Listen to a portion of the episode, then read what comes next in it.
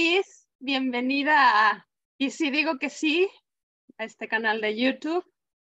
Ay, muchas Muy bien, muchísimas gracias Lucía por invitarme a tu canal de YouTube. Me siento súper, ahora sí que bendecida y no agraciada. Muchísimas gracias por, y pues feliz de estar aquí, de que me consideres.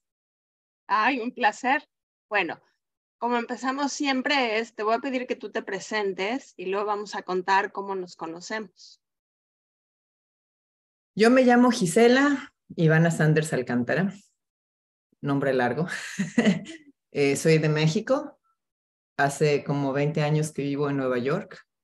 Eh, en algún momento fui bailarina, después me dediqué al cine, la televisión, actualmente pues de eso vivo.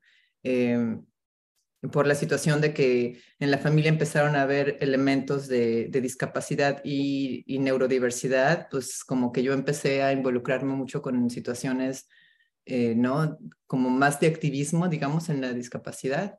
Y pues entonces, pues ahorita estoy en todo eso, ¿no? Estoy también en una transición. Y pues bueno, eso es en relación a mí, ¿no? Una transición que, que, pues que quién sabe dónde me va a llevar tengo una dirección, pero también estoy abierta pues a ver a dónde me lleva la vida, ¿no? Porque pues también uno nunca sabe, ¿no? ¿Qué es lo que el futuro le depara? Y cómo nos conocemos tú y yo, pues, uy, Dios mío, tenemos ya tanto, hace como décadas, yo creo. Yo tengo una gran, gran, gran, gran amiga comadre que se llama Gabriela Zamorano, con la cual yo estuve en la universidad. Estuvimos las dos en la UAM juntas estudiando comunicación. Y, y pues eh, yo creo que en gran medida gracias a ella yo acabé en Nueva York, ¿no? Porque pues yo había tenido la ilusión de estudiar en el extranjero, ella ya estaba aquí en Nueva York y pues eso me dio como la sensación de que ya tenía como pues de una otra forma una base aquí, o, pues algo aquí, ¿no? Alguien que, que me recibiera, que me apapachara y me dijera bienvenida, ¿no? Entonces el hecho de que Gaby estuviera aquí me dio mucha confianza y, y pues bueno, me aceptaron también aquí en la universidad y pues, y pues me vine, ¿no? Y ya estando aquí en la universidad, pues Gaby tenía su grupo de amigas de la New School, ¿no? Dentro de la cual, pues obviamente estabas tú, tú eres una de las más íntimas, siempre cuando Gaby tenía algún problema emocional, a la primera que me llamaba era Lucía, porque Lucía pues siempre era como que sabido por todo el mundo que sabía escuchar, ¿no?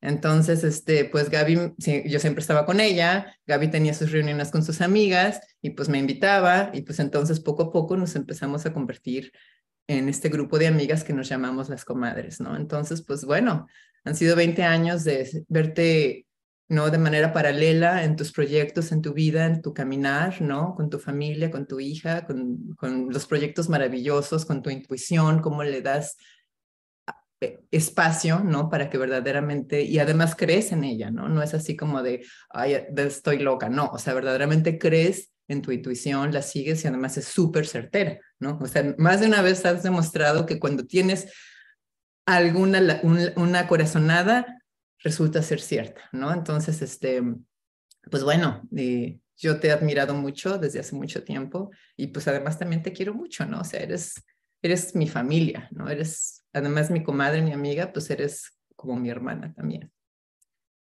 Entonces, esa es nuestra relación. No sé por qué, pero el mendigo internet se, me está congelando tu imagen de repente. Entonces, bueno, seguramente va a salir todo, pero si sale en mi cara así como que no estoy reaccionando en tiempo real, es porque te me quedaste congelado. Ok.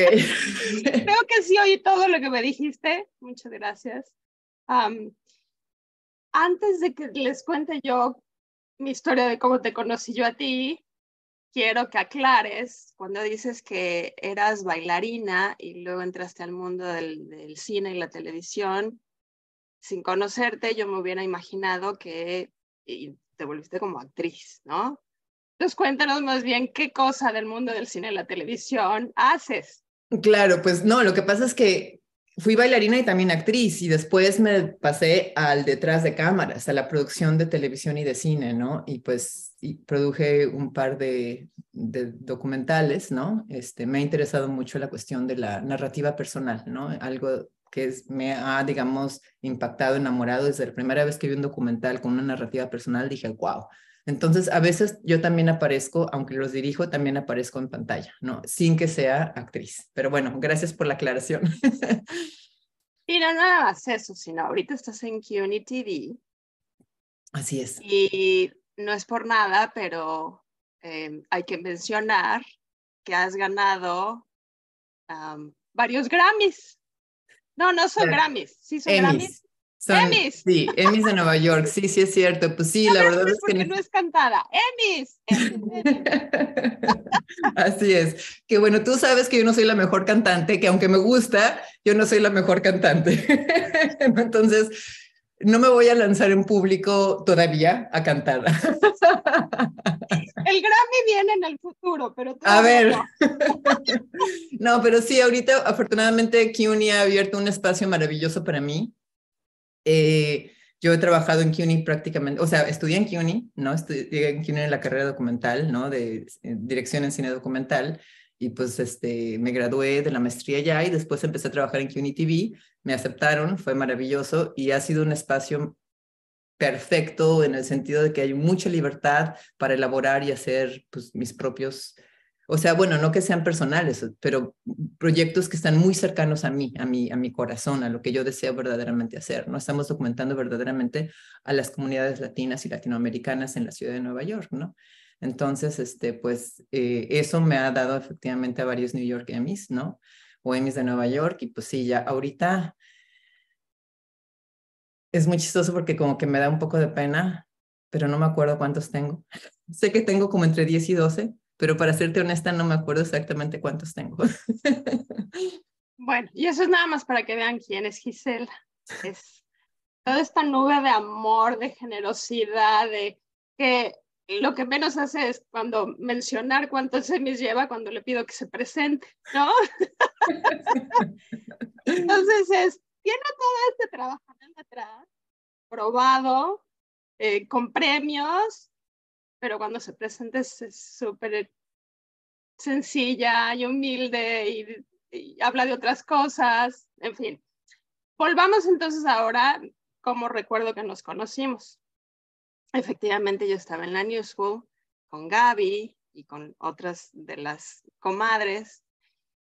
Y esto además creo que te lo dije en el video que te hicimos para tus 50 eh, años. Era que yo me acuerdo que salíamos a correr los fines de semana ahí en Brooklyn y después decíamos, ay, vámonos a, hacer un desayuno. Entonces compramos ahí algo en el Farmer's Market y luego nos íbamos a echar la combilona, o sea, todas las calorías que habíamos tomado en la corrida.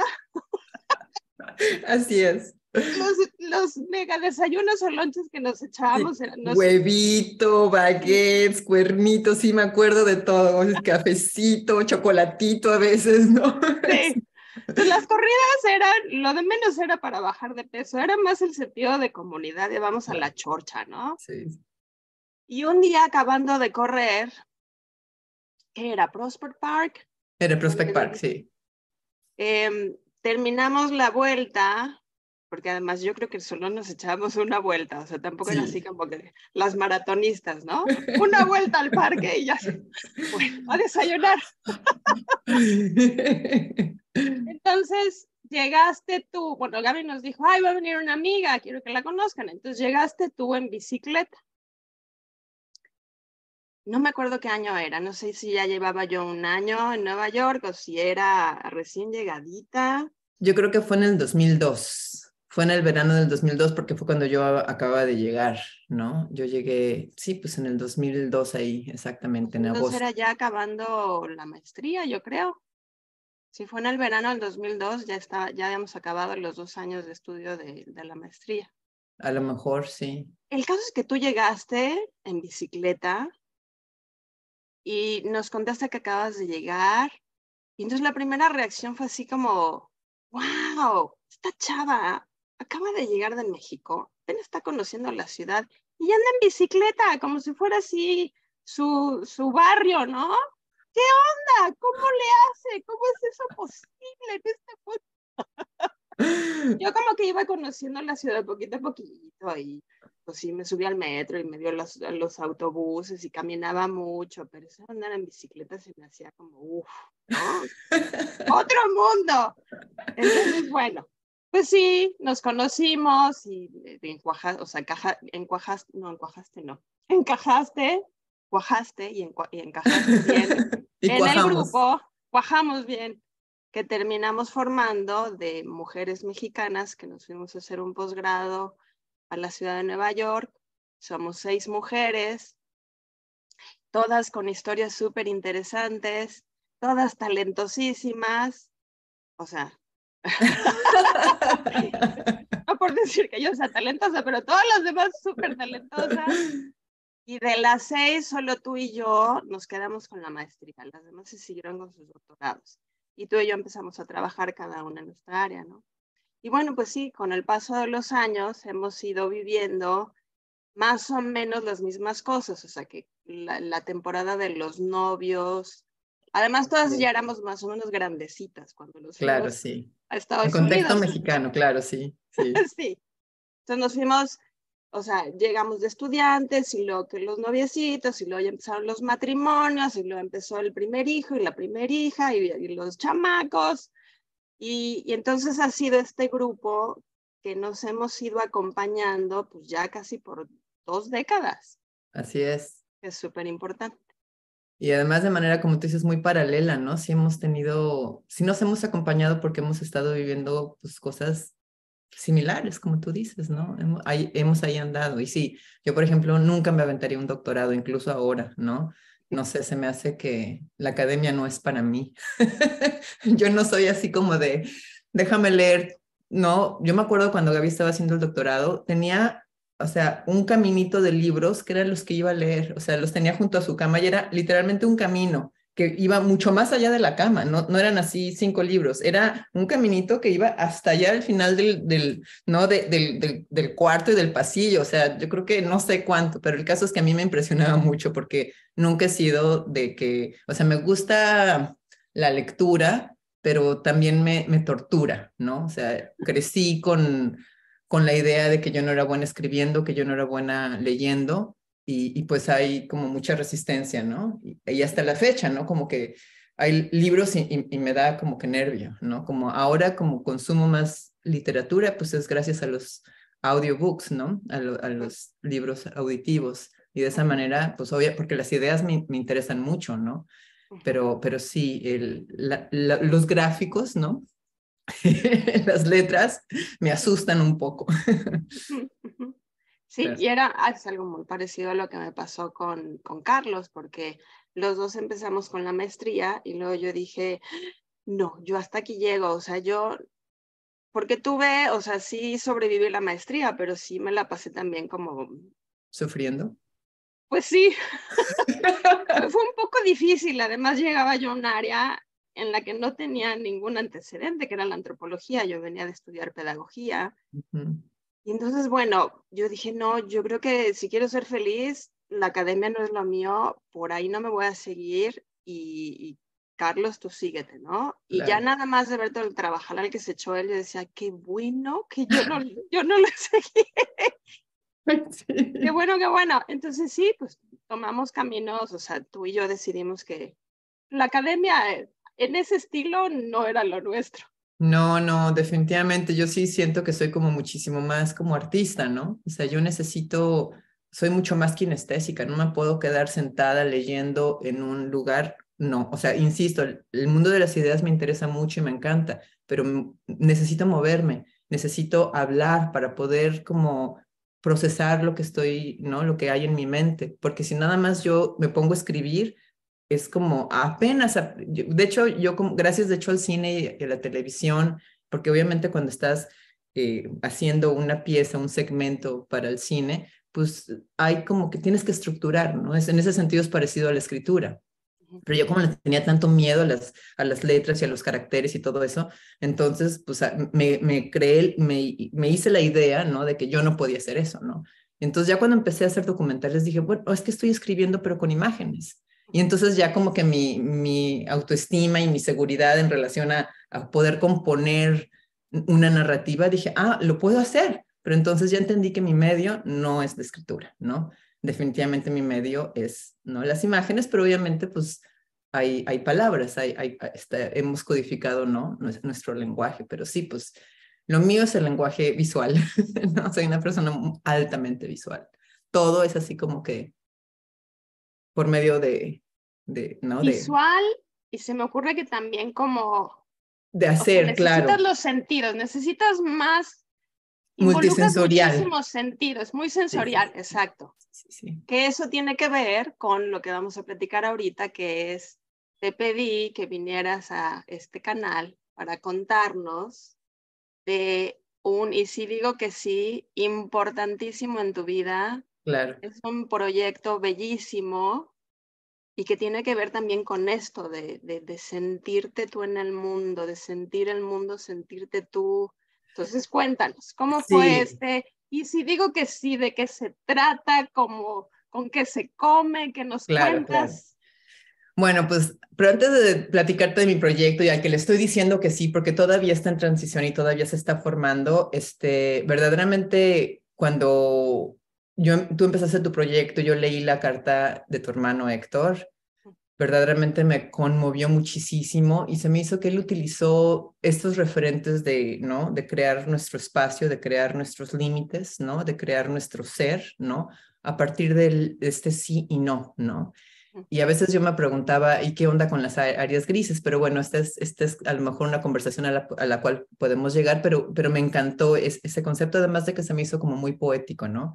Eh, toda la reflexión a partir de, la caminata con su hija, con Vale, y, todo eso fue así como que de wow, ¿no? O sea, verdaderamente me explotó la cabeza.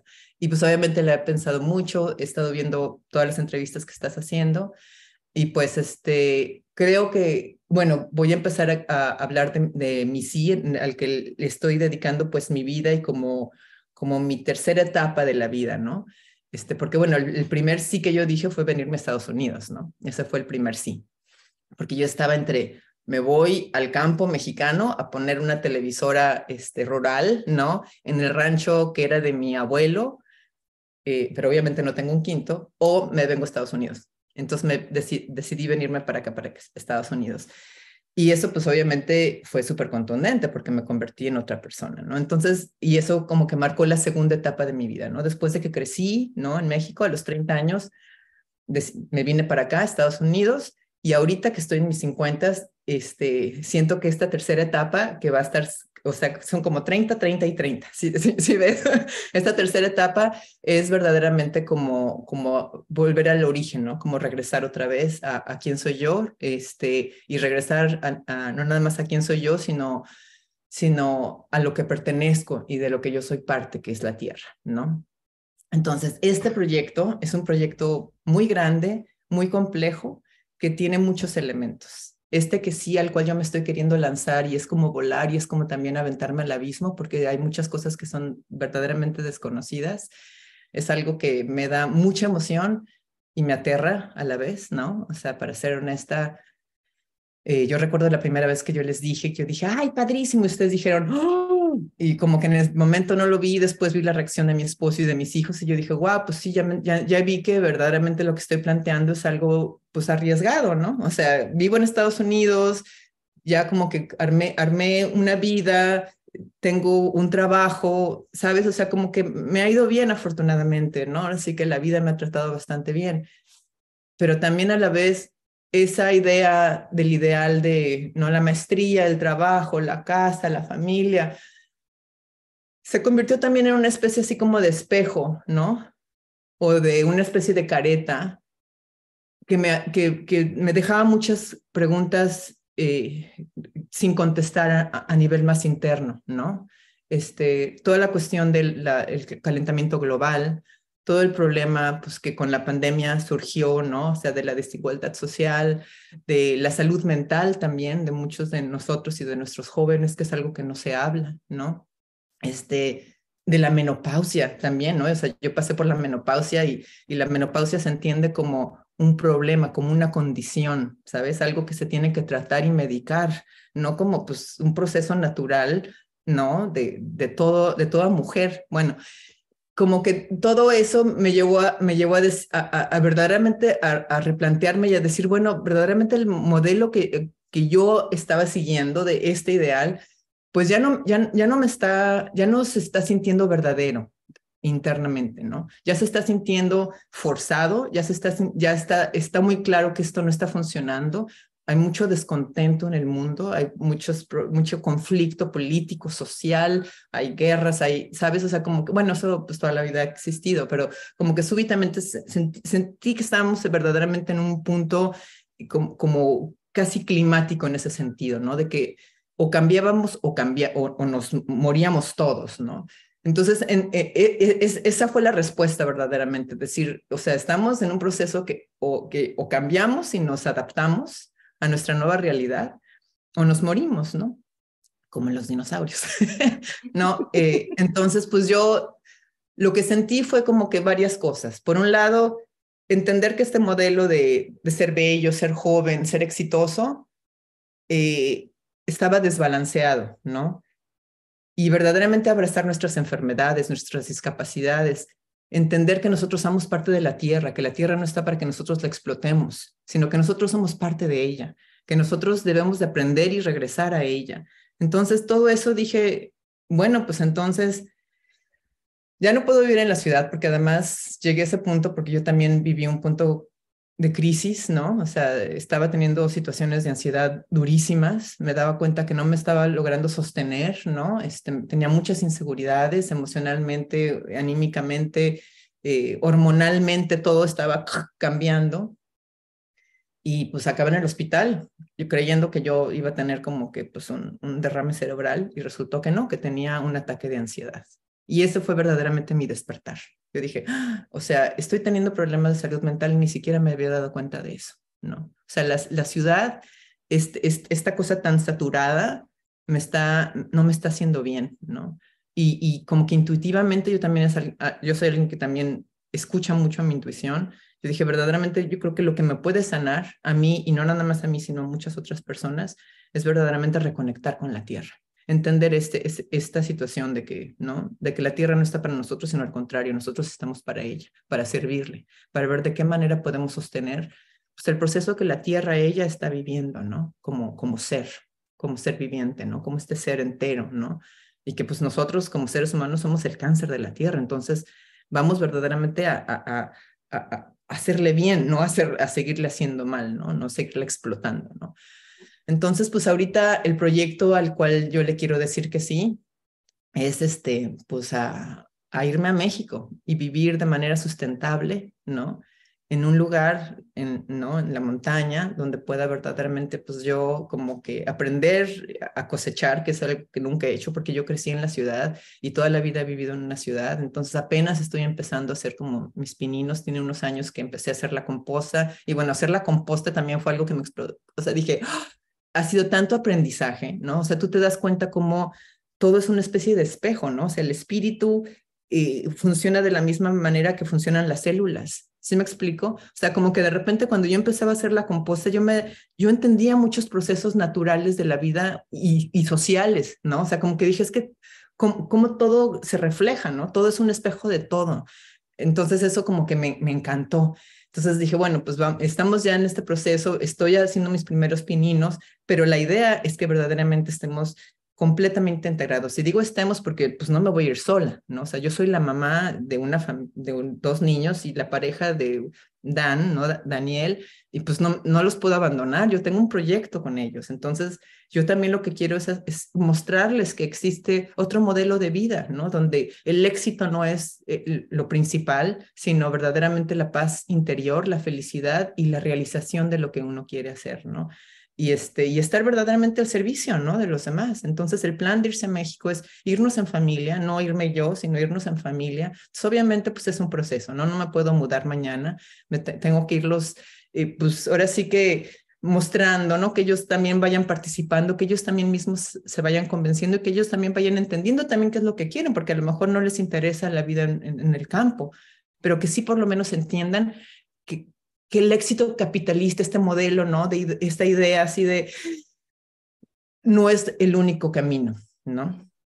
Entonces, pues esa es la idea. ¿Y por qué México y por qué no Nueva York? Porque también Dan me dijo, pues hagamos, vayámonos al campo, pero es aquí en Nueva York. Y yo así como que dije, es un, y que me he cuestionado mucho, ¿no? Porque a, fin de cuentas, pues somos terrícolas, ¿no? Y la tierra es una, y, y pues no importa, pero, o sea, no importa que, que, que, somos humanos, y por algo yo también estoy aquí en Nueva York, ¿no? O sea, pero sí, sí sentí que, que si yo voy a hacer un proyecto de, esa magnitud, ¿no? De, de, vertirme en la tierra y, servirle, era una, es algo que no puedo explicar, pero sí sentía que tenía que ser en México, ¿no? Y mi ideal era hacerlo en el espacio de mis antepasados, porque bueno, pues yo, eh, mexicana, crecí en la Ciudad de México, pero sí siento que tengo pues una fuerte influencia indígena que yo intuyo que es otomí, ñañú, entonces yo verdaderamente estaba buscando un espacio en esa área pero no lo encontré, se me hizo complicado y se me salió algo en Veracruz, ¿no? En la zona Totonaca, pero digo, bueno, pues vamos a pedirle permiso a la tierra. Obviamente eso es parte del proyecto, ¿no? Llegar y pedirle permiso a la tierra, decirle, me recibes, yo vengo aquí a servirte y a estar aquí contigo, ¿no?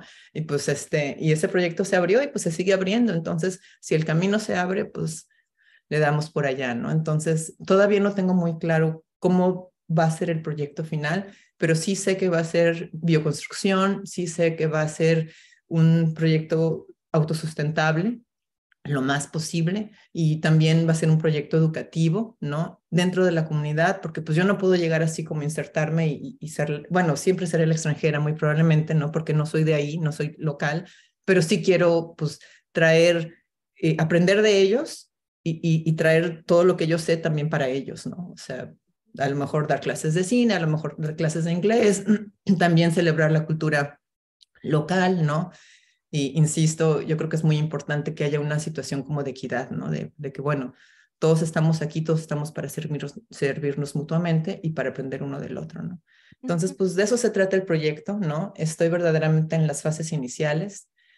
Este, otro elemento también que es muy importante es abrazar la situación de que, pues, de que no somos perfectos, de que somos falibles y de que estamos en un rango de la discapacidad y de que la discapacidad es un potencial humano y que hay que verdaderamente aprender de los discapacitados, de los que en, el pasado lucharon por lo menos en Estados Unidos para tener derechos, es decir, yo tengo un hijo con autismo y una hija con, con déficit de atención y seguramente yo también tengo déficit de atención aunque nunca me lo diagnosticaron, es decir, somos una familia neurodiversa, porque Dan, aunque él no dice nada, mm, también está ahí en el, estamos, somos el, somos el clan, ¿sabes? O sea, todos nos entendemos, por algo estamos juntos, ¿no?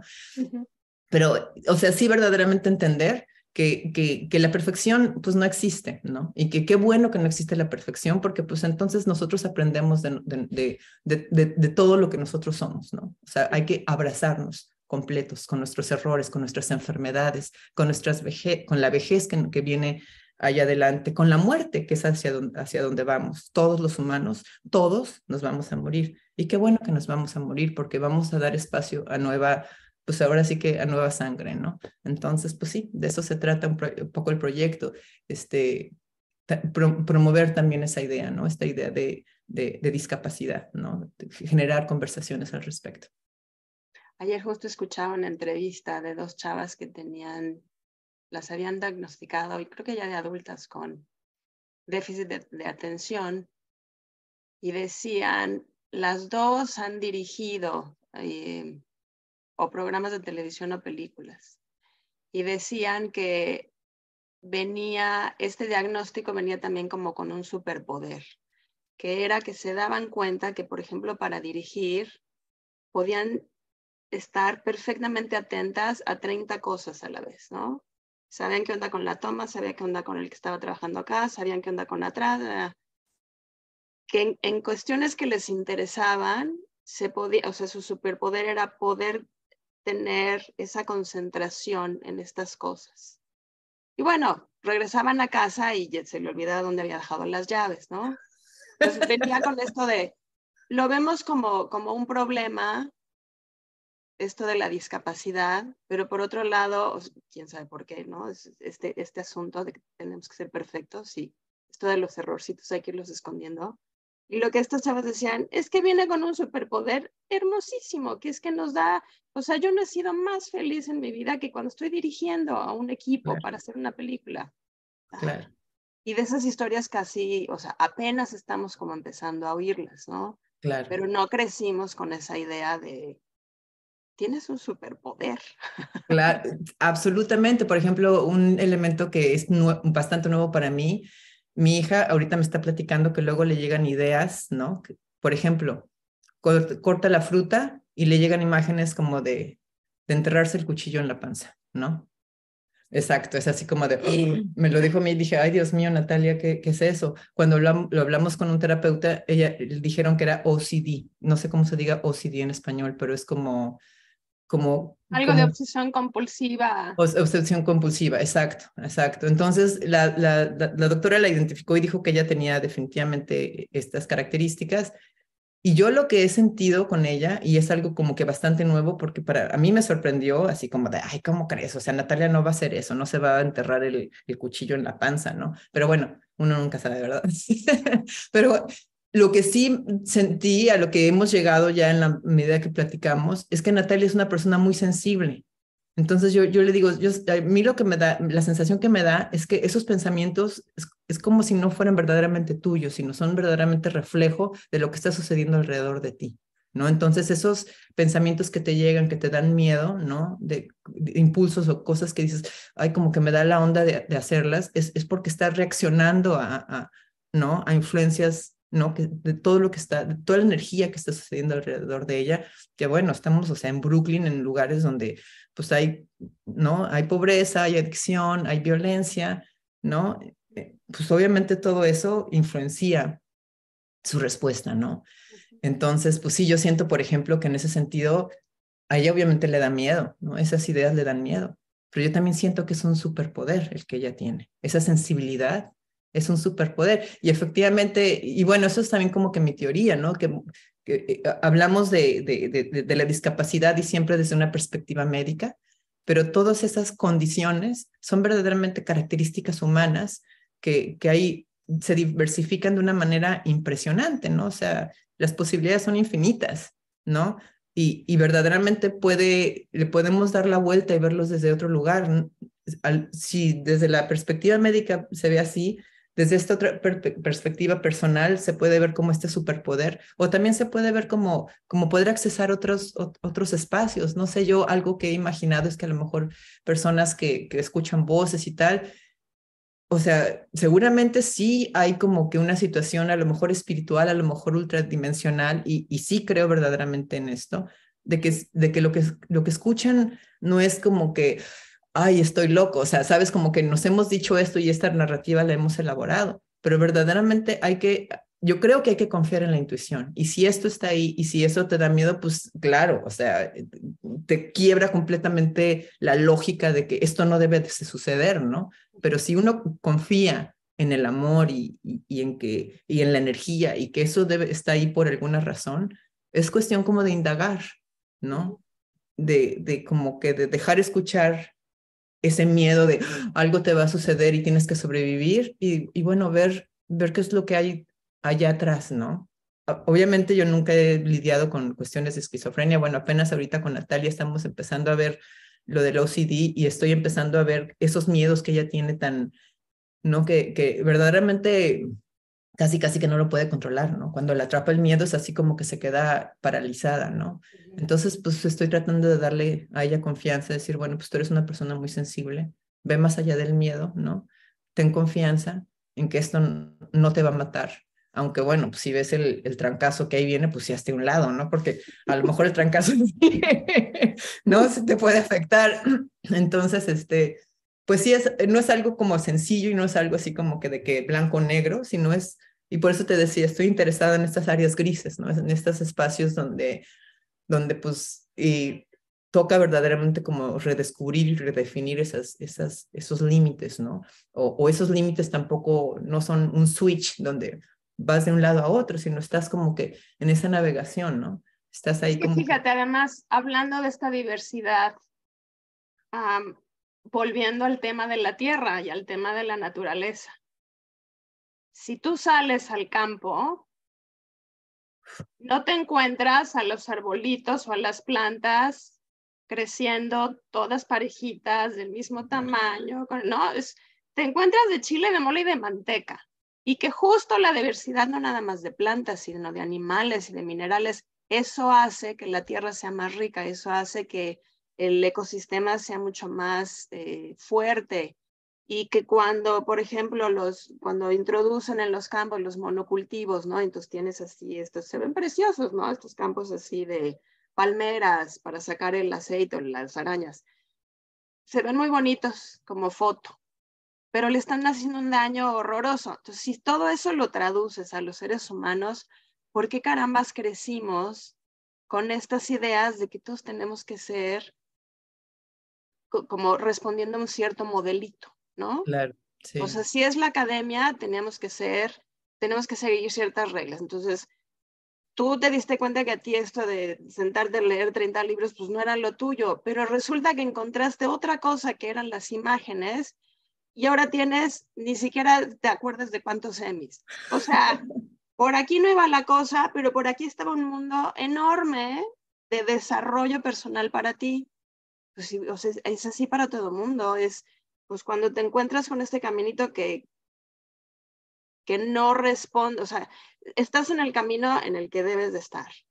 Y te empiezas como a enfermar físicamente cuando ese no es tu camino, ¿no? Empiezas como la plantita así que se empieza a hacer toda cucha y se empieza a apagar y pues la cambias de ambiente y empieza a florecer y es toda feliz, exactamente con los seres humanos, igualito. ¿Por qué no hacemos esa relación todos los días? No lo sé. Es, yo creo que, obviamente, bueno, tiene que ver con, pues, con todo el esquema en el que estamos, el capitalismo, el sistema patriarcal, ¿no? O sea, el, control, eh, el miedo, ¿no? Eh, eh, yo creo que sí es algo muy complejo, pero me encanta que tú haces esa relación y esa comparación, porque así como cuando tenemos esos monocultivos, lo mismo sucede en nuestra cultura, donde todos somos iguales y efectivamente todos nos empezamos a enfermar, ¿no? Porque, porque, pero además todos queremos ser parte de la norma, ¿no? Nadie se quiere salir de la norma porque entonces, ay Dios mío, yo estoy muy extraño aquí, yo no quepo, ¿no? Efectivamente yo creo que es muy importante reconocer la, diversidad y bueno, y en, el, y en la naturaleza eso es como que, lo, es decir, la, interacción, el intercambio es lo que enriquece y lo que nos hace avanzar. Cuando todos somos exactamente iguales, cuando todos estamos haciendo lo mismo, pues no hay avance, ¿no? Estamos, ¿no? O sea, nos quedamos estancados. Y pues creo que lo mismo pasa en la tierra, ¿no? Con los monocultivos, ¿no? Se, se empieza a empobrecer se empieza a empobrecer, pues los, o sea, ¿no? La tierra como tal se empieza a empobrecer. Este, hay que poner todavía más químicos para que las plantas puedan crecer al lugar óptimo, ¿no? Porque entonces no es el maíz que se puede vender o las naranjas bonitas. ¿Te acuerdas que tú también estabas investigando en, en ese sentido algunas granjas que los tomates que no estaban con el tamaño ideal perfecto del mercado, pues se ven, ¿no? Nadie los quiere, ¿no? Porque tienen unas formas raras, pero eso sucede en la naturaleza, ¿no? Entonces, sí hemos llegado a un punto como antinatural, ¿no? Por eso te digo, o sea, nos toca transicionar a otro lugar, ¿no? Y un lugar, un lugar donde verdaderamente entender, por lo menos esa es mi perspectiva, que nosotros somos espíritu viviendo en estos cuerpos, ¿no?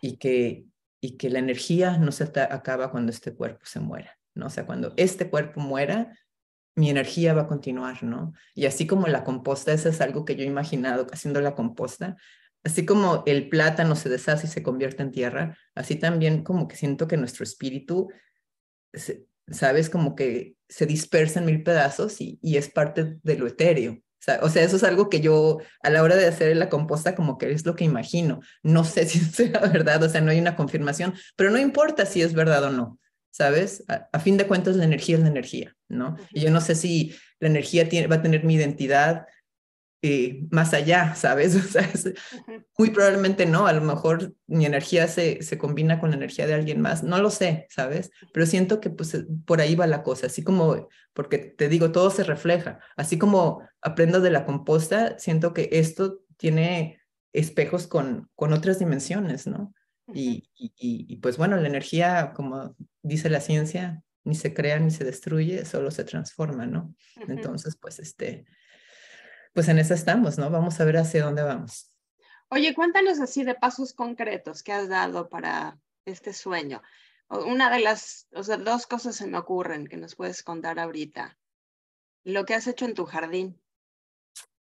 Pues bueno, la composta, la composta. Y cultivas, ¿no? Sí, exacto. Sí, pues tengo un huerto, tenemos un huerto aquí casero muy pequeñito, pero y bueno, pues cada año aprendemos un poquito más porque pues siempre se me desorganiza y luego pues la verdad es que no es así como que vas a poner, el, por ejemplo, puse jitomates del primer año y no se me dieron para nada, para nada.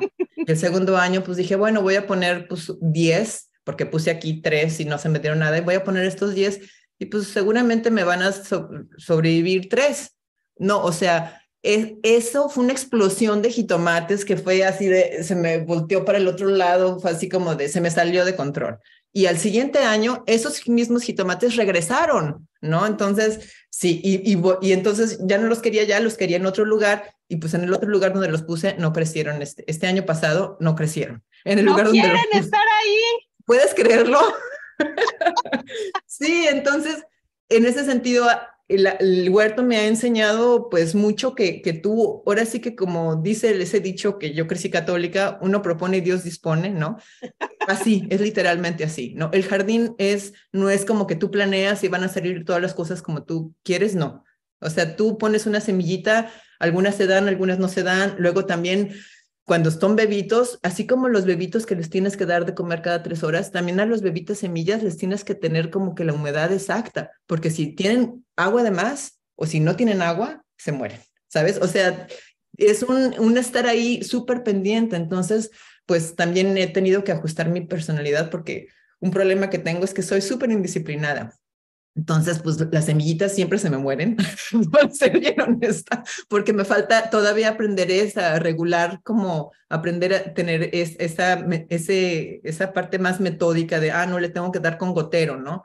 porque no, porque si no, te digo, siempre se me mueren, o porque tienen demasiada agua, o porque no tienen agua, o porque tienen demasiada luz, ¿sabes? O sea, como que todavía estoy aprendiendo eso. Ya le agarré un poquito más la onda a la parte de, de agarrar la plantita así hecha y, y, la cosechada, porque incluso la cosechada tampoco sabía cómo cosechar las, las, las lechugas, eh, el kel, ¿no? O sea, la, la, la col rizada, todas esas no sabía cómo cosecharlas. Era así como que arrancaba toda la col y después ya me dijeron, no, no, le tienes que agarrar las hojitas de abajo y, y, para que te siga dando por una buena temporada, porque si te sacas la planta completa, pues ya fue una ensalada y ya se te acabó. Entonces dije, ah, ok, los chícharos últimos que, que, que, que también nos explotaron, no sabía cómo sacarlos. O sea, que dices, bueno, pues le haces así, pero pues, o sea, los arrancas de aquí, pero verdaderamente eh, sí tiene, sí tiene como que su nivel de, de, digamos, su curva de aprendizaje, ¿no? Y cada planta tiene su propio, su propia personalidad, vamos a decir, ¿no? Entonces, pues ahí he aprendido, pues ahora sí que cada plantita, cómo, cómo es cada una, y pues sí, toca verdaderamente lanzarte, ¿no? Con la experiencia y pues ver qué sucede, ¿no? Mira, me está hablando mi maridito Dan, que ya viene de regreso pero no lo voy a contestar, qué pena.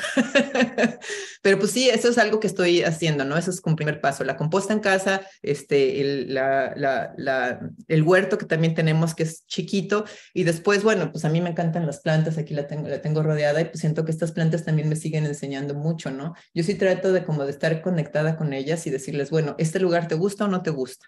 Y entonces toca verdaderamente escuchar a la planta para decir, si me gusta o no. Y efectivamente a veces se ponen gordas y se ponen así bellas y se ponen, ¿no? Así esplendorosas y pues bueno, ahí dices, ah, claro, ahí está, ahí está en su lugar, si le gustó, le da la luz exacta, le da el agua, todo, ¿no? O sea, tiene como que todo, todo está en su nivel, está balanceado. ¿Les hablas?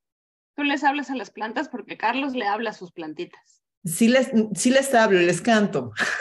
Ah, que soy, tú sabes que soy desentonada, pero sí les canto y la verdad es que a veces me, me da, me, me, empieza a agarrar la cantada y empiezo a cantarles, ¿no? Y, y, y, a veces me da culpa porque luego te digo que soy, de, ¿no? Este, mm, eh, pues indisciplinada y de repente me asomo y ya las veo todas así decaídas porque no tienen agua y yo así de Dios mío y entonces pues ya mientras le voy haciendo ahí pues me, me va dando y claro que sí hay comunicación si no, si no siempre hablarles o cantarles también nada más el el estar ahí es comunicación, ¿sabes? O sea, el, estar atenta a ellas. Que de hecho yo empecé a aprender de las plantas gracias a mi mamá, que mi mamá siempre tenía la casa llena de plantas.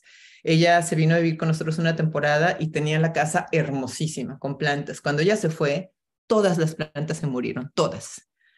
Y yo fue así de, ¡ah! Y ahí como que empecé a entender que había que mirarlas, ¿no? Que nada más con eso, con mirarlas y, darte cuenta de cómo están ellas, ya era suficiente, ¿no? Entonces, eso fue, ¿cómo? Sí, que eso me recuerda mucho cuando mi mamá empezó a trabajar con las voluntarias allá en el hospital en Cuernavaca. Y es muy buena para percibir a la gente. Entonces, si se encontraba con una mujer que era considerada difícil o como con un carácter fuerte, siempre encontraba la manera de llegarle por algún lado, suavizarla y se volvían amiguísimas.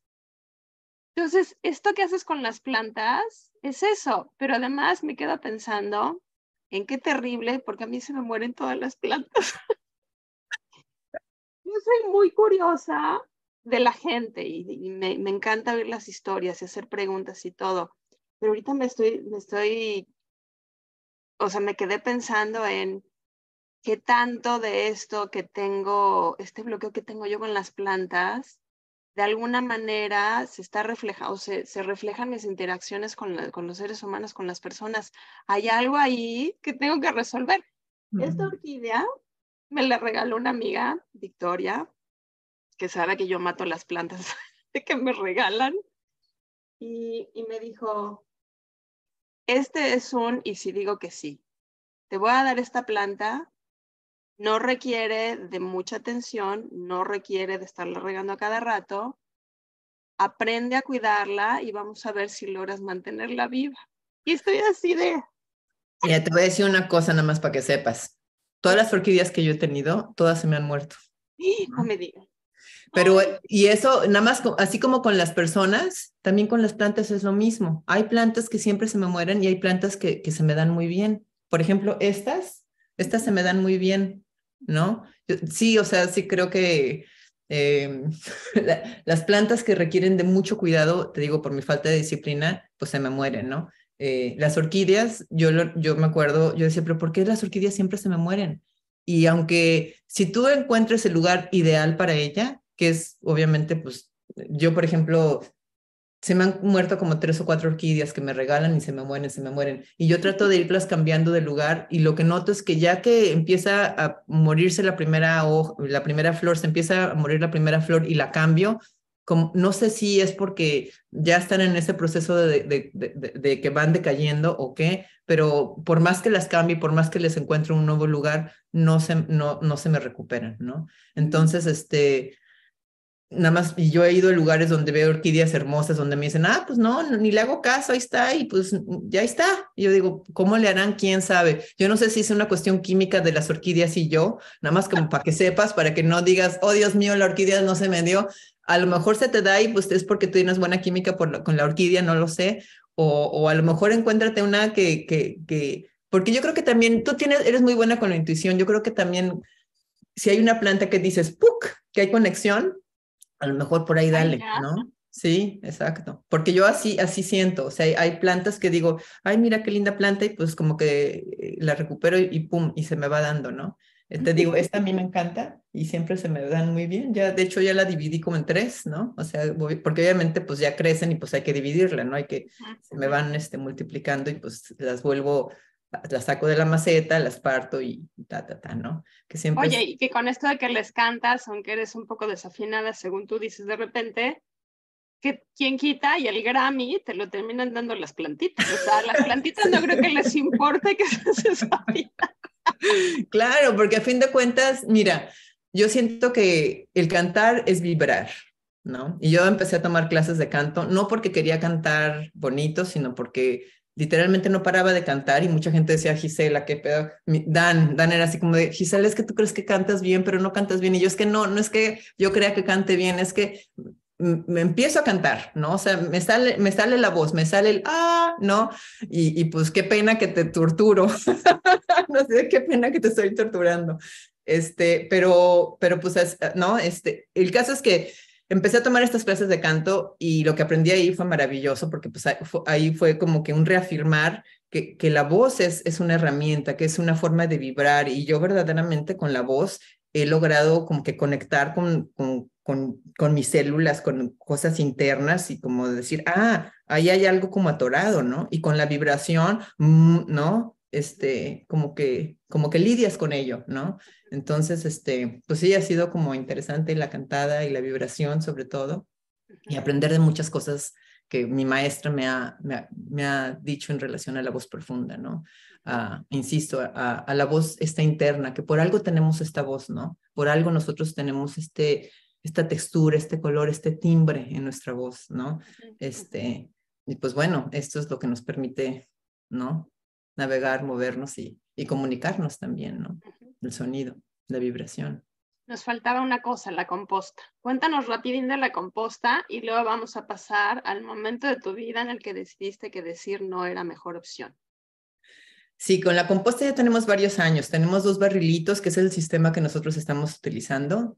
Y este, y pues con la composta, pues, ¿qué hacemos? Pues nada, o sea, coleccionamos todos los ¿no? desperdicios de comida que nosotros tenemos en casa no ponemos... ¿Con todos los desperdicios? No, ¿Qué no tipo todos los... de desperdicio es, Principalmente, o sea, ponemos todos los que son vegetales y huevo o cáscaras de huevo, pero no ponemos huesos de pollo ni huesos de, este, de, res o de otra cosa. Bueno, Natalia, mi hija, es vegetariana, pero el resto de la familia no lo es. Tampoco ponemos huesos o, o, carne, o sea, nada, nada de proteína. ¿Qué, pasa con los huesos? Lo que sucede es que tienen diferente ritmo de cómo se van descomponiendo y tú vas viendo, por ejemplo, y mi, mi cuñado arriba, que también empezó a participar con nosotros en la composta, siempre trae las bolsas, esas que son biodegradables. Bueno, pues esas bolsas se tardan muchos ciclos en descomponerse.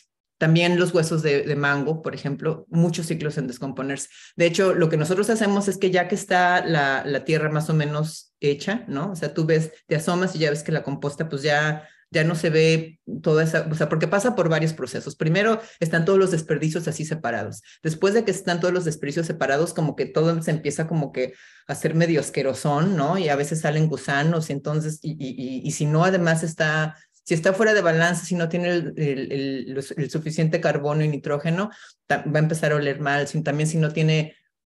Espera un tantito. Tú agarras un, ¿Qué, es lo que tienes? ¿Un tambo? ¿Un qué? Tengo un tambito, tengo una como cubetita. Los pasos número uno es que ¿E-, echas tierrita o le echas. No, echo todo así y después ya que está todo, todos esos desperdicios, los llevo al tambo y ahí y, le doy vueltas, ¿no? y, ahí solo hay desperdicios, no hay tierrita por ningún lado. No hay tierrita. No, no, la tierra se, se, hace sola, ¿no? O sea, todo oh. eso que es amarillo, morado, blanco, café, todo eso se convierte en tierra negra, que huele a tierra negra. O sea, la primera vez que lo vimos, o sea, Dan es así, es como magia. Yo, ¿verdad? Tú lo metes todo al barril, le das vuelta y se hace tierrita súper rica y una cosa muy importante, esa tierra es muy potente. Entonces a las plantas nuevas, pues las puedes matar si le, se las pones así, porque ah. Ah, puede ser abrumador la cantidad de, de, nutrientes que tú le das a una planta, entonces se abruma y se puede morir. Entonces a, a, plantas bien establecidas ponerles ese, esa composta les hace muy bien, pero a las nuevecitas, a los bebitos, hay que cortarla mucho con tierra, no ponerle bien mm. poquito, ponerle una cucharadita, ponerle, no ponerle la, la, cubeta entera, ¿no? O sea, también en ese sentido hay que saber cómo manejar la composta, porque si no es nada más así de échaselo a todos y, y, ya, o sea, te digo, es una curva de aprendizaje y además cada planta es diferente, cada espacio es diferente, ¿sabes? O sea, como que hay muchas, hay muchas variables, no es así como que una receta y con, y con esa receta ya todo te funciona, no, hay muchas variables. Me acuerdo que nos comentabas un día que muy al principio, haciendo la composta, apestaba tu casa horrores. Horrores. Y que luego descubriste algo. ¿Qué fue?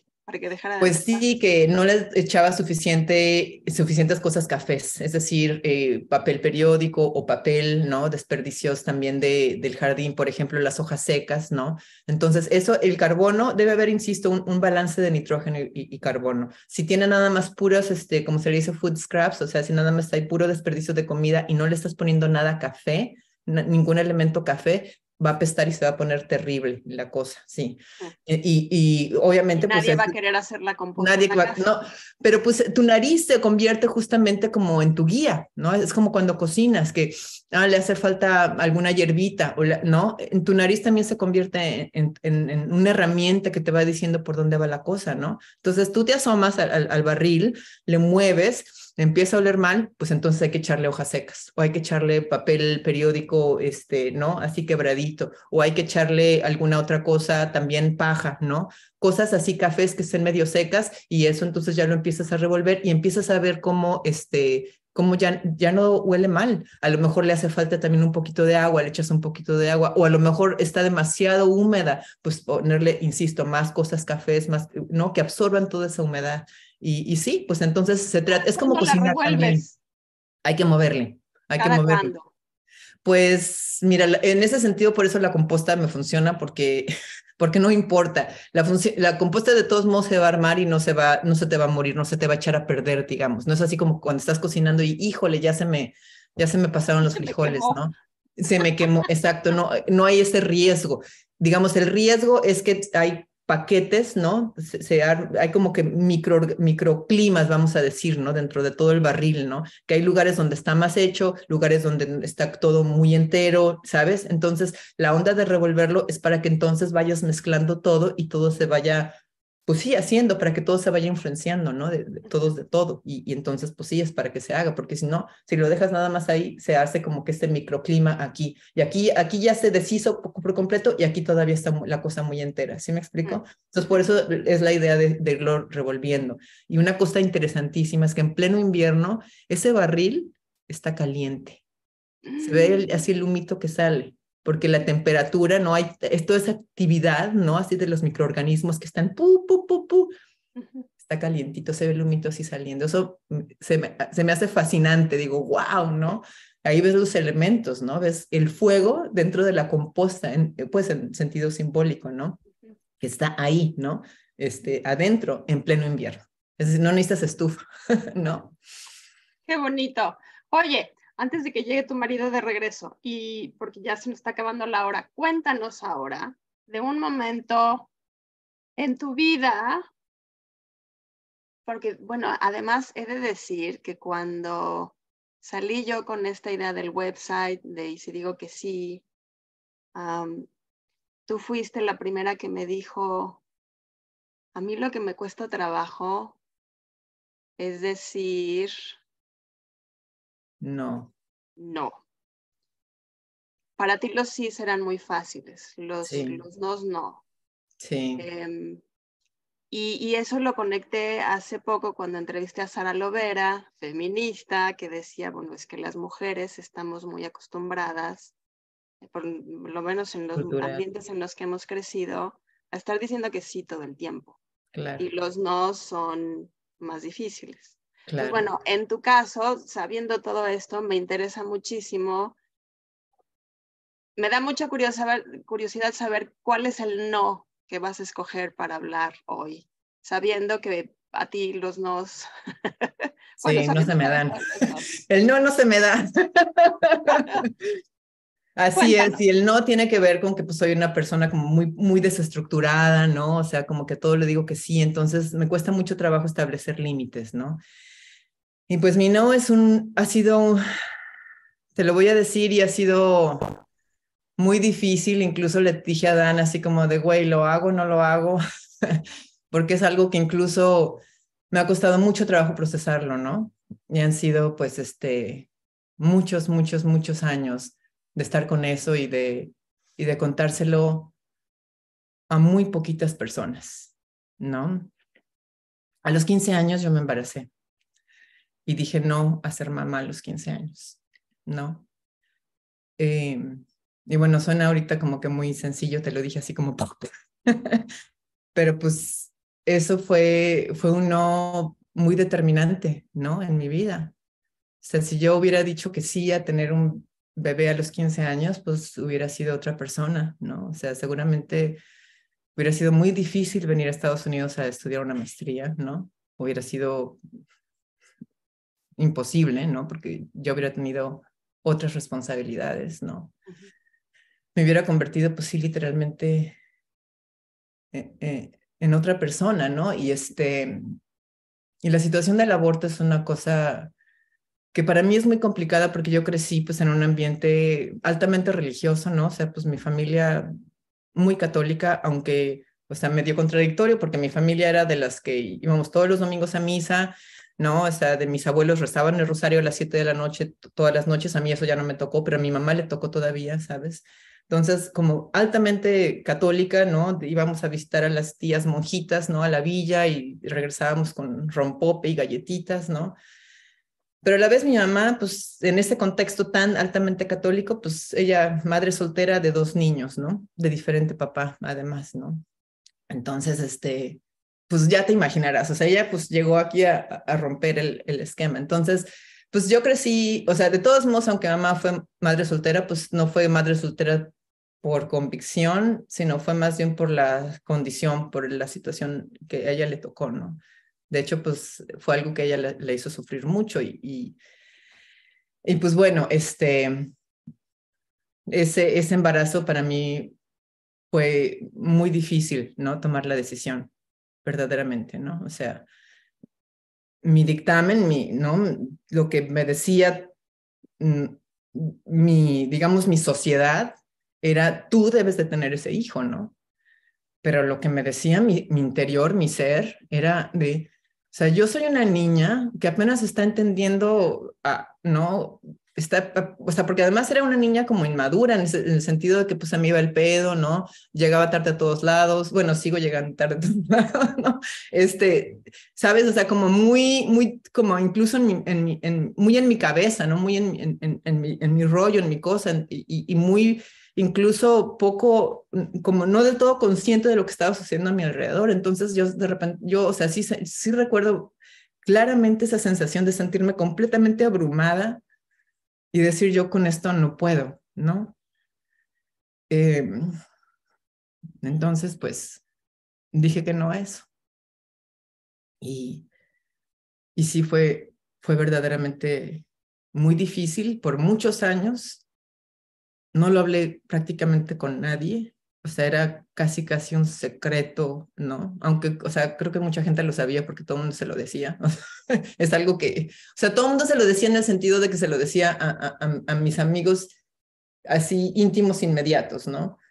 Y tú sabes cómo es en las escuelas, todo el mundo se entera de todo. O sea, yo eventualmente me enteré que todo el mundo se lo, lo sabía, pero para mí, según esto, era un súper secreto, ¿no? Entonces, este, fue muy difícil, fue muy difícil verdaderamente tomar esa decisión y vivir con eso, ¿no? O sea, por muchos años, este, sigue, lo sigue siendo, ¿no? Por muchos años fue como el, la culpa, ¿no? El, el, decir, este,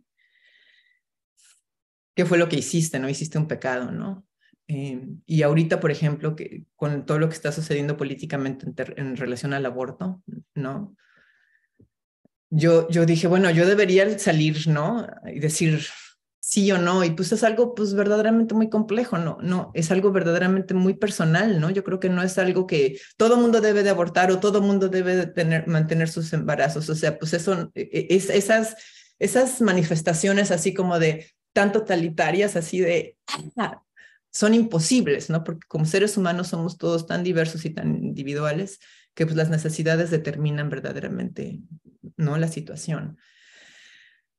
Pero, pero sí, siento que, que es importante hablar de ese tema porque, porque si yo no hubiera tenido ese aborto, este, sí me hubiera convertido en, en otra cosa y yo no sé si hubiera sido tan feliz.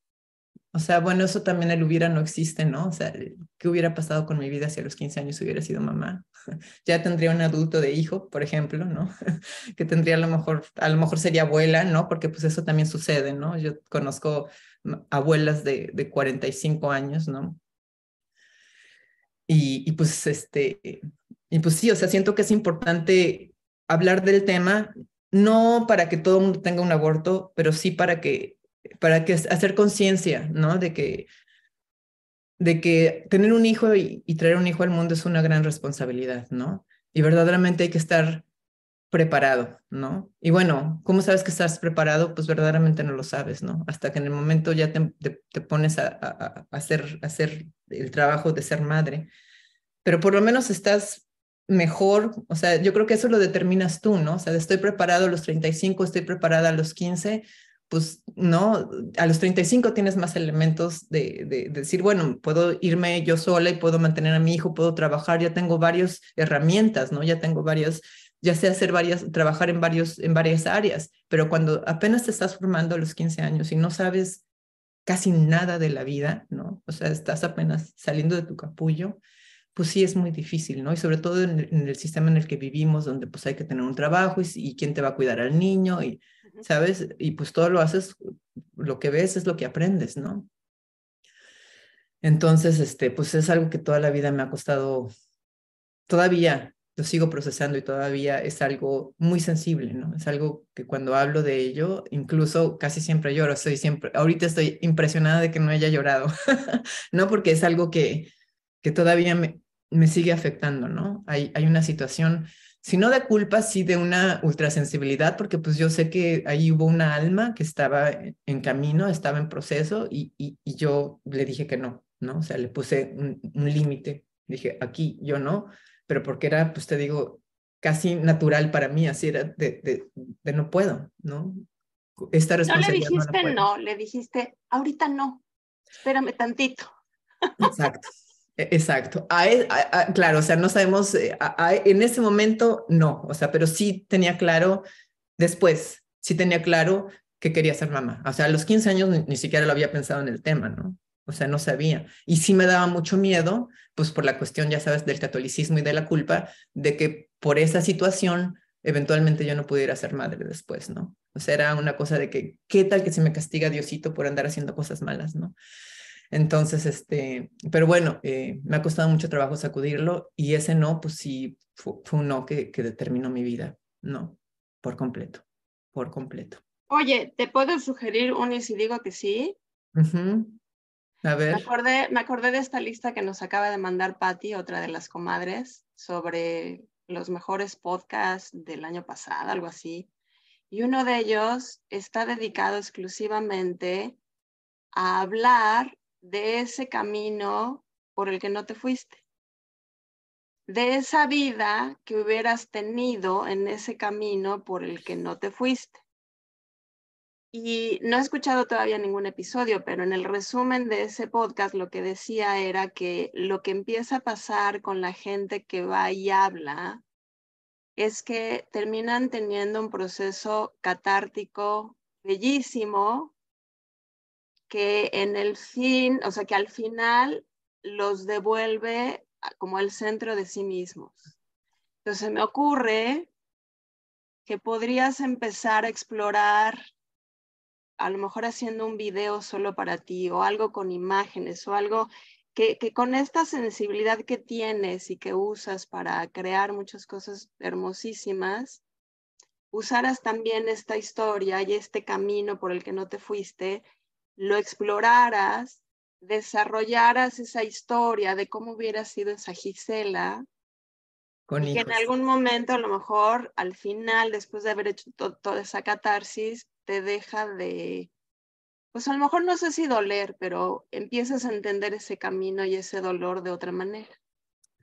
Sabes, sabes que un poquito, o sea, porque tú me dijiste hace bien poquitos días, bueno, piensa en el no que vas a decir, ¿no? Y yo así, ay, ¿cuál no, cuál no, cuál no? Y de repente me llegó así como de, pum, me llegó una certeza además, así como de que ese es el no, ese es el no que, que verdaderamente determinó gran parte de tu vida. Entonces le hablo a Dan así de, Dan, hablo al respecto, o sea, ¿qué hago?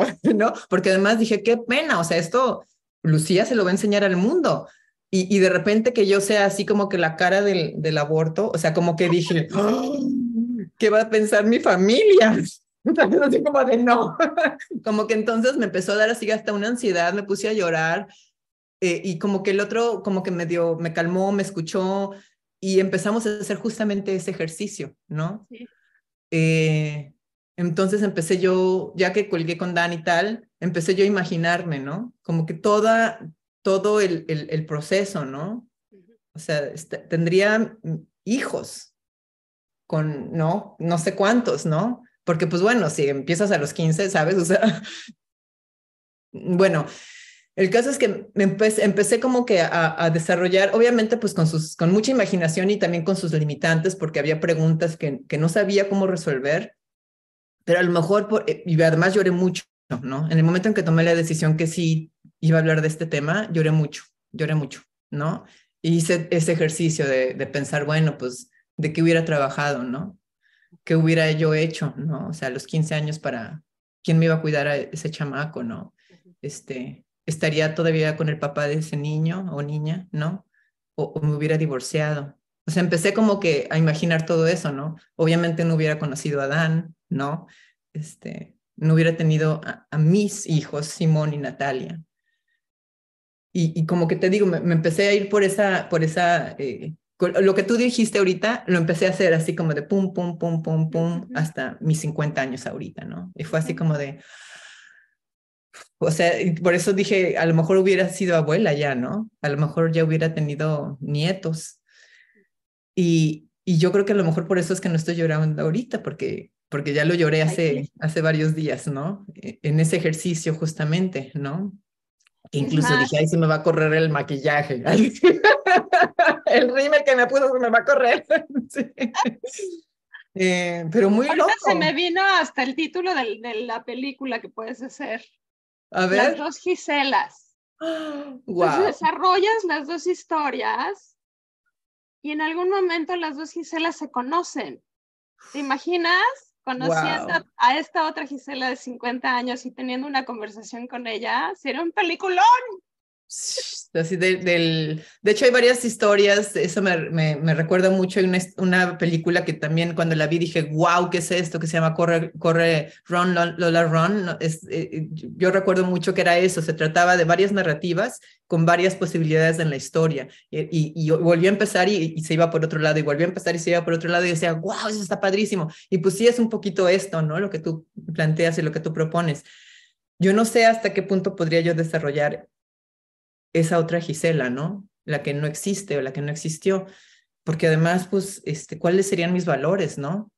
¿Cuáles, sabes? O sea, viviría seguramente en la Ciudad de México o a lo mejor me hubiera ido a otro lugar, ¿sabes? Como que es de wow, ¿no? O sea, y claro, yo creo que eso toca dejarlo pues macerar y, y, ver si, si sale, ¿no? A la luz. Este, esta exploración es, creo que puede ser un juego interesante y sí, yo creo que puede ser muy sanador, ¿no? O sea, porque yo, pues con todas mis culpas, ¿no? O sea, yo hice ceremonias y, y demás de perdón y de todos modos ahí seguía, ¿no? La onda, así de... Y esta vez que empecé a hacer este recuento de, bueno, ¿qué hubiera pasado, ¿no? Que hubiera hecho, que Dan, em, empezamos como por ahí un poquito Dan y yo la conversación, ¿no? Este, y ya cuando colgamos yo, yo me seguía ahí solita, ¿no? Pensando y, imaginando, ¿no? Este, ¿dónde andaría? ¿Qué estaría haciendo? ¿No? Este, ¿cómo sería? ¿Cuántos hijos tendría? ¿No? Este, ¿a qué me hubiera se me dedicado? Otra imagen. ¿Cómo? Ya se me ocurrió otra imagen. Te agarras otro tambito chiquito y ahí se le pones las dos Giselas o la otra Gisela y ahí vas echando todas estas culpitas, todas estas cosas así atoraditas. Y mueves esa composta de tiempo en tiempo. Y para que después veas que lo que sale de eso es finalmente algo que es parte de la naturaleza y parte de ti, parte de la tierra y parte de la vida. Está padrísima la propuesta, me encanta. O sea, para que entonces ese paquetito que está ahí, que no se ha logrado mezclar con el resto, salga de ahí. Y, ahora sí que, pues sí, efectivamente, una gran no, idea. Lo mezclas a lo mejor, luego ya lo echas a la compostera y le haces así.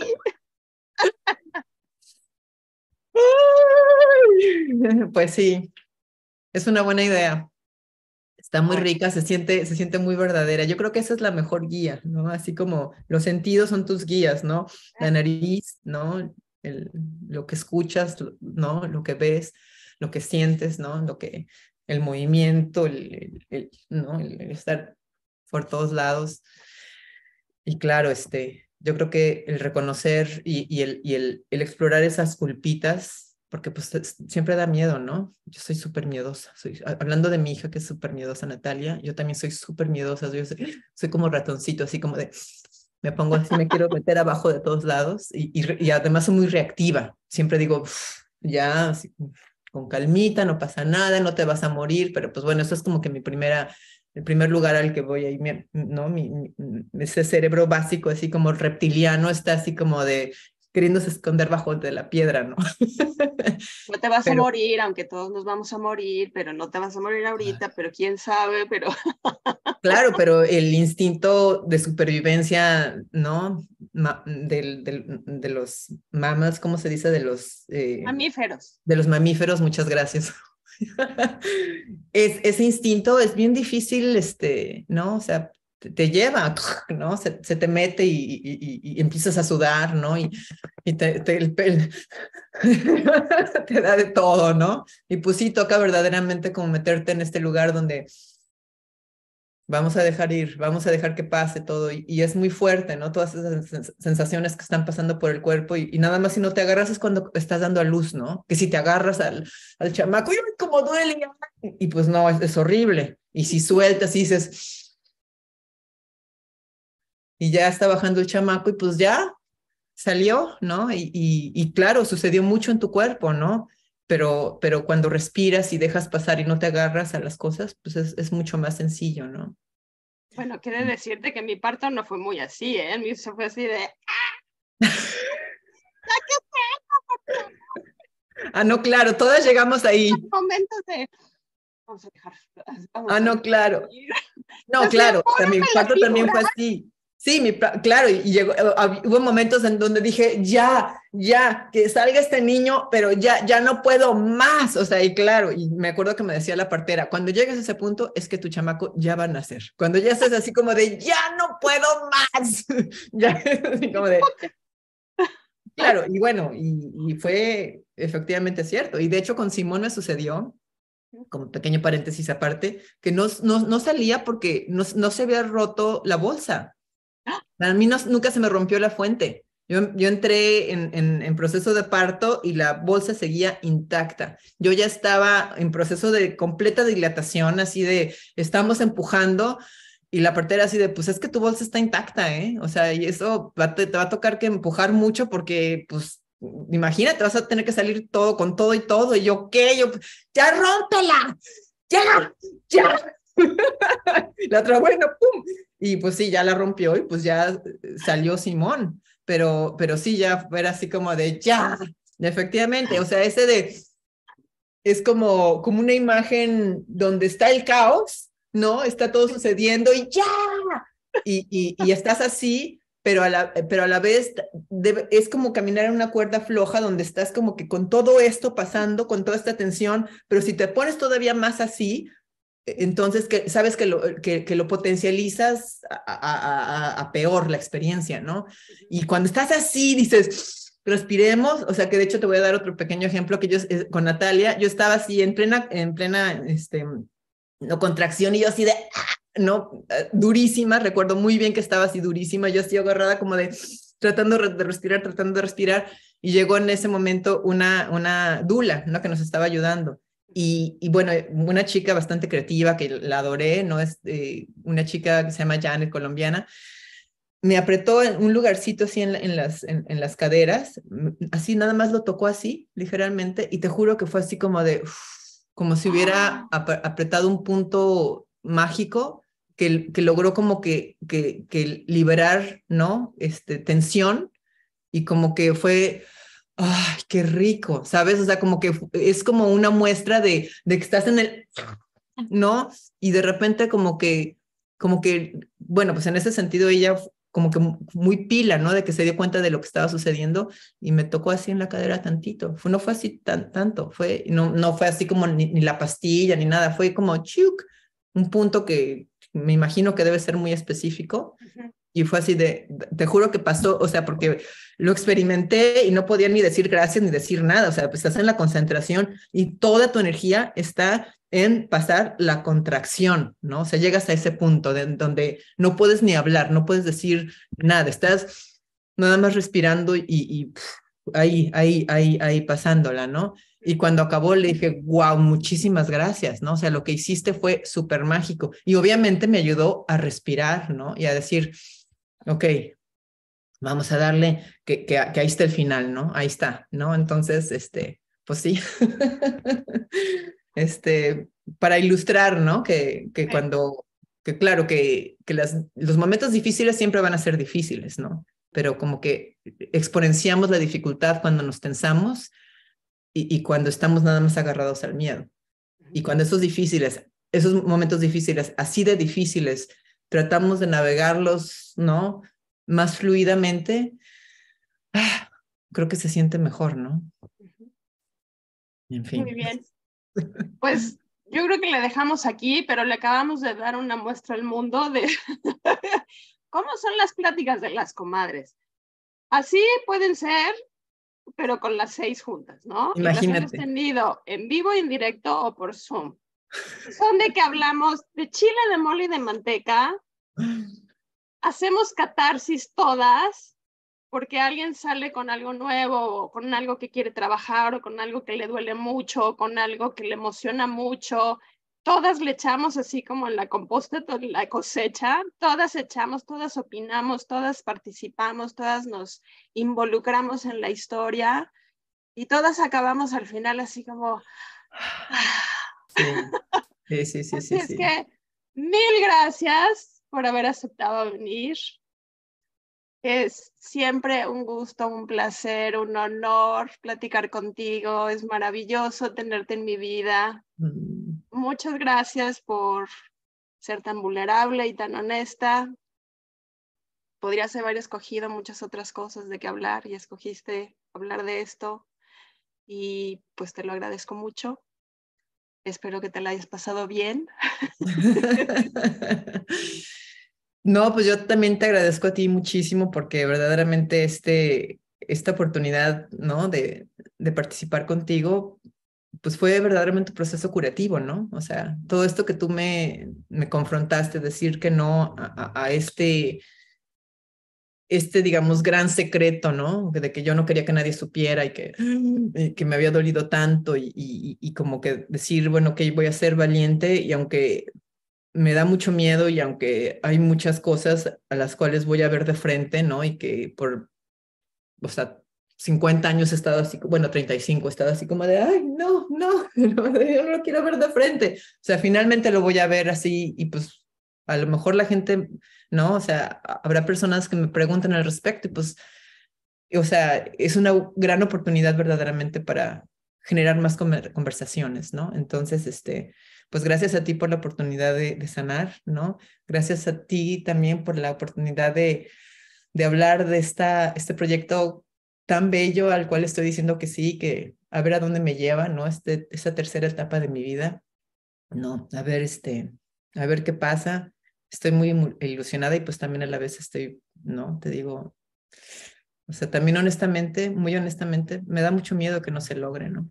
Me da mucho miedo que yo acabe en la ciudad de Nueva York viviendo el resto de mis días y que nada más, este, tenga una casa en México a la cual no pueda lograr eh, mudarme y asentarme y estar ahí, ¿no? O sea, esa es una realidad, ¿no? O sea, no nada más es, es todo de, ay, así allá voy, ¿no? O sea, hay, muchas sombras, hay muchas luces, hay... Es un proceso, ¿no? Es un proceso que tiene también muchos retos, ¿no? Este, pero muchas gracias, muchísimas gracias por haber abierto este espacio y, y pues sí, para poder compartir todo esto que, que, que tú estás aquí como que mostrándole a tu gente, a tus seguidores, a tu público. ¿Qué es la vida? Es hablar de la vida en general, de, de, cómo vamos resolviendo las cosas, de cómo las pensamos y de cómo resolvemos esos miedos. Y yo solo te pediría que eh, con este proyecto que es tan, tan importante para ti, tomes justo tu vida y estos 50, ya, ya vamos para los 51. Sí, 51. Eh, regrésate, observa todo lo que, lo que has vivido, las decisiones que has tomado y confía en que en que esto se va a dar de una o de otra manera. A lo mejor no exactamente como lo tienes ahorita en la mente, pero que se va a dar, se puede dar, no tiene por qué no. Claro, los miedos existen, vive con los miedos, échalos a la composta también. Sí, eh, sabes que esa idea de, de, como que de agarrar las, los, estos, estos mis, mis, mismos barrilitos, pero a nivel emocional y espiritual, ahí como que empezar a, a, a, moverlo, ¿no? Sí creo que es una, una analogía perfecta y como te digo, eso que nos enseña la vida, las células son como la, ¿no? Como, como el espíritu y el espíritu es como las plantas y las plantas es como el universo, ¿sabes? O sea, todo siento que tiene una geometría muy similar y tiene ¿no? O sea, como que dices, ah, una vez que entiendes el proceso de la composta y ves, ¿no? Las relaciones sociales, ¿sabes? O sea, ves como todos esos, esos niveles, ¿no? Como todo hay una relación. Pero bueno, estamos en el adiós. Sí, y ya el otra vez adiós mexicano de, y por cierto, ayer que estaba, eh, no ayer, el lunes que hice otra entrevista para este canal, me salió, ella era en inglés y era con este profesor adoradísimo de Ithaca College. Em, me la pasé al final exactamente como recuerdo las despedidas, cuando había fiesta en la casa de mis papás con la familia, ¿no? Y entonces los acompañábamos a la puerta y entonces la despedida empezaba desde dentro de la casa. Ay, siguen, entonces te ibas platicando. Y luego llegabas a la puerta y otra despedida porque ya habías entrado en otra conversación. Y luego se subían al coche y todavía seguías con, pero...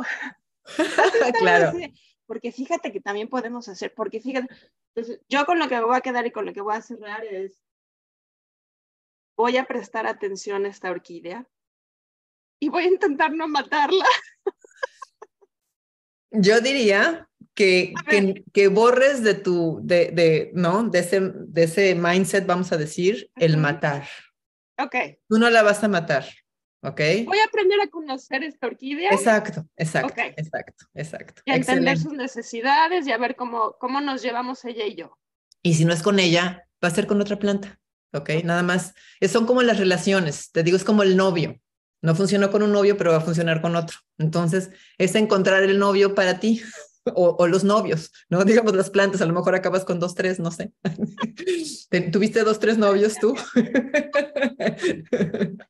Puede ser que en el futuro salga yo en el video con cinco orquídeas aquí, hijas de esta, o que salga con una palmita de plástico. Pues, pero como sea, lo importante es que tú estés feliz y que te sientas bien con, con, lo, con lo que tienes alrededor, ¿no? Entonces, este, bueno, Pero bueno voy a quitar esa palabra de, de, mi vocabulario. Yo no mato las plantas, nada más no encontré, no cuajamos, no encajamos como, como al principio. Exacto, así es, así es. Bueno, tú ya tienes tarea, yo me quedo con la mía, tú con tus compostas. Eso me encanta, eres, eh, vamos a hacer tarea, pendientes. Mañana vamos a ver si me pone palomita Lucía o no. a ver, ya, ya empezaste con tu barrilito, ya pusiste tus, porque además me encanta que siempre, siempre, o sea, te mantienes como que conectada y al tanto de lo que te platicamos, ¿no? O sea, por eso... Le hago seguimiento. Sí, siempre le da seguimiento y yo estoy segura, segura, así es algo que, que, que tengo una certeza de que tu proyecto de Y si digo que sí, se va a convertir en algo bastante grande, ¿no? O sea, porque es algo que no tiene un nicho pequeño, sino que toca a todos. Y es algo que verdaderamente te, te cura, porque uh, yo estoy pasando por un proceso de curación importantísimo, o sea, es la primera vez que me atrevo a decirle a un público amplio este gran secreto, ¿no? Y cuando he escuchado a otras de tus entrevistas, yo digo, wow, o sea, hay, hay, grandes reflejos que, yo, que también curan partecitas de mí que yo no había logrado procesar o entender, ¿no? Entonces, este, pues este proyecto tiene alas, ¿no? Y todavía le falta mucho, mucho por, por recorrer y por, y por darle, ¿no? Entonces, mucha suerte, Lucía. Muchas gracias, Mijis. Órale, pues, te quiero bueno, ahora sí, ya no vamos Ahora sí, ya, ahora sí. yo, te, yo también te quiero mucho, Mijis. Saludos a Dan. Órale, ah, pues. Y como siempre recuerdo, ahora vas a tener que mandar fotos para poner al final del video de las cosas que hablamos. Tú decides de qué quieres Y yo las pongo al final. Órale, pues, va que va. Y yo voy a agregar una de las comadres, para que nos conozcan. Bueno, primero tengo que Ahorita me acaba de caer el 20 de que me estás diciendo que te mande fotos, de que no te platiqué para nada desde aquí, desde aquí que es, era, es como mi, mi brazo mediático, que el que me va a ayudar a, a, difundir lo que estoy haciendo, que bueno, es que lo tengo medio abandonado porque pues tengo mucho trabajo ahorita, pero a lo mejor te voy a mandar este links o cosas porque ahí se ve bien un poco lo de la composta y todo esto, ¿no? Pero que es que creaste un canal de YouTube. Exacto, eh, así como tú hiciste tu canal de YouTube de Y si digo que sí, yo también hice mi canal de YouTube de Desde aquí. Y en Desde aquí pues estoy tratando de hablar de todos estos temas que de los cuales estoy, ¿no? Este es el gran proyecto de Y si digo que sí, eh, de tener mi granja, ¿no? Que en su momento le dije granja corazón, porque pues yo sentía que el corazón era mi guía y, también hablar de la discapacidad y hablar de todo lo que somos nosotros y, ¿no? y, formas diferentes, alternativas de curación, no tanto la perspectiva médica. Entonces, desde aquí,